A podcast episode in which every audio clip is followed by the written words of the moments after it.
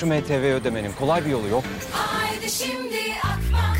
Akbank Mobil'den kolayca ödeyebilirsin. Sen de hemen mobilden Akbank'la ol, motorlu taşıt vergilerini mobilden kolayca öde. Detaylı bilgi akbank.com'da. Mobilin bankası Akbank.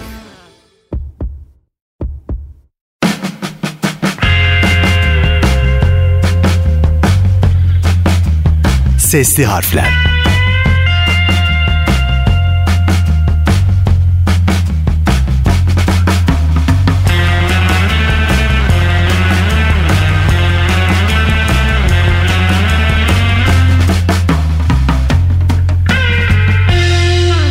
Herkese mutlu günler. Ben Bahri Fedai. Sesli Harfler'de yine yeni bir podcast bölümüyle karşınızdayım. Sesli Harfler'in bugünkü icat konusu tuzluk.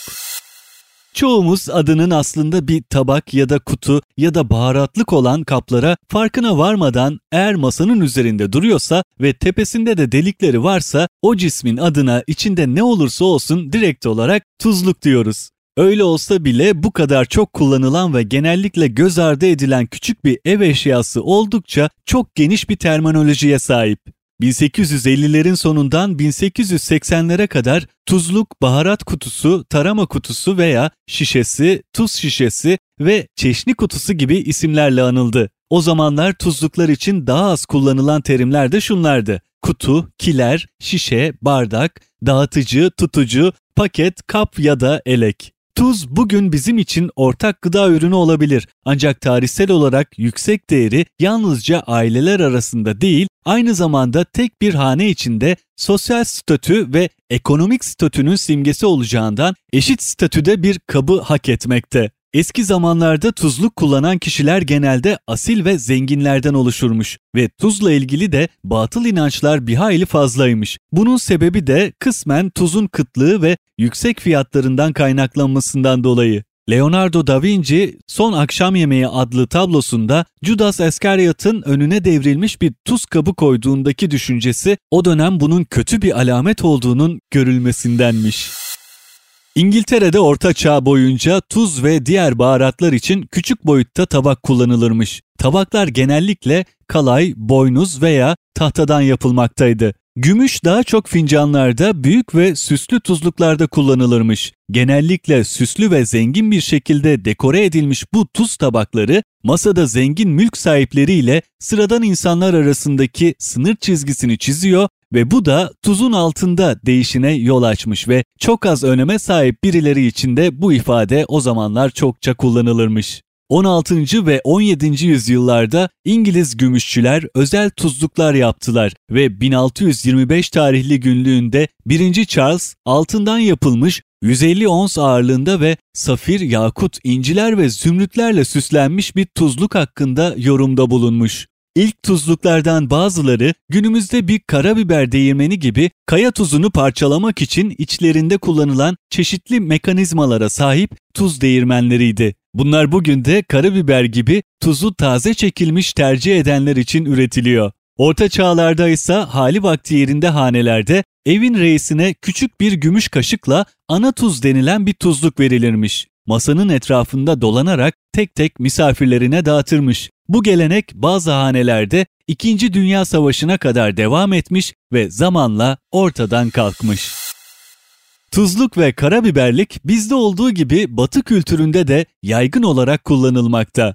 Sıradan restoranların dışındaki yerlerde tuzluk ve karabiberlik genellikle birbirine benzeyen şekillerde sunulur ve onları birbirinden ayırt etmenin tek yolu üzerlerinde bulunan farklı sayıdaki delikler aracılığıyla mümkün olmaktaydı. Tuzlukların üzerinde genellikle vidalı bir kapak bulunur. Bu kapağın kendisi 1858 yılında aynı zamanda Mason kavanozunu da icat etmiş olan John Landis Mason tarafından icat edildi. Birazdan kendisini daha yakından tanıyacağız ama şunu belirtmek isterim ki 2009 yılında Denizli'deki Laodikya Antik Kenti'ndeki kazılarda 1700 yıllık tuzluk bulundu. Tuzluğun günümüzde kullanılan tuzluklarla birebir benzer olması şaşırtıcı. Kemikten yapılmış tuzluğun çevirmeli kapağı var. Kapak çevrildiğinde ortaya iki bölüm çıkıyor. Bunlardan birinde büyük, diğerinde küçük delikler bulunmakta. Kazı heyeti başkanı Profesör Doktor Celal Şimşek, Beyce Sultan höyüğünde tuzluk bulundu ancak o da kap şeklindeydi.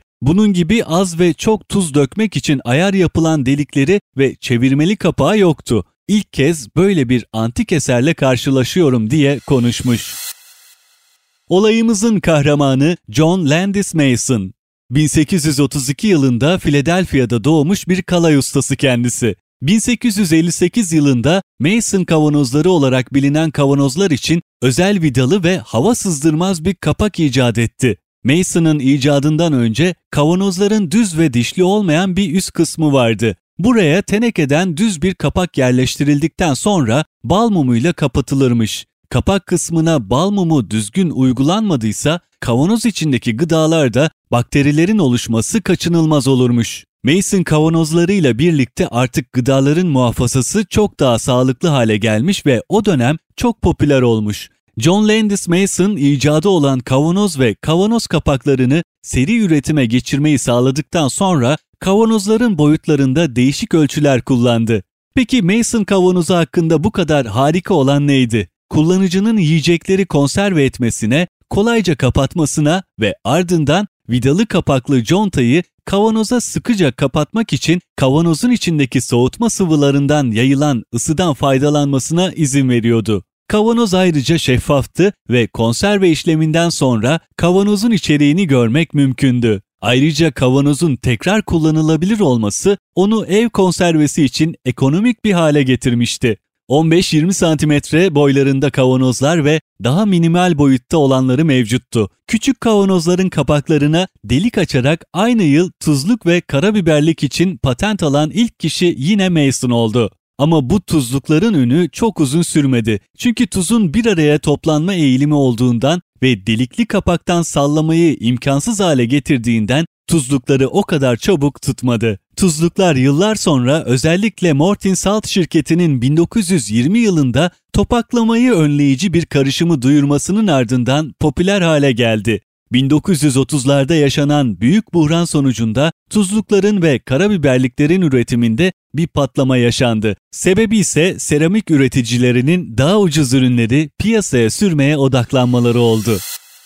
Konumuzu burada noktalıyoruz ve sesli harflerin sonuna geliyoruz. Sesli harfleri Facebook, Twitter, Instagram'dan takip edebilirsiniz. Ayrıca YouTube kanalımız var. Oraya da hepinizi bekliyorum. Ben Bahri Fedai. Haftaya yeni bir icat konusuyla yine sizlerle olacağım. Hoşçakalın.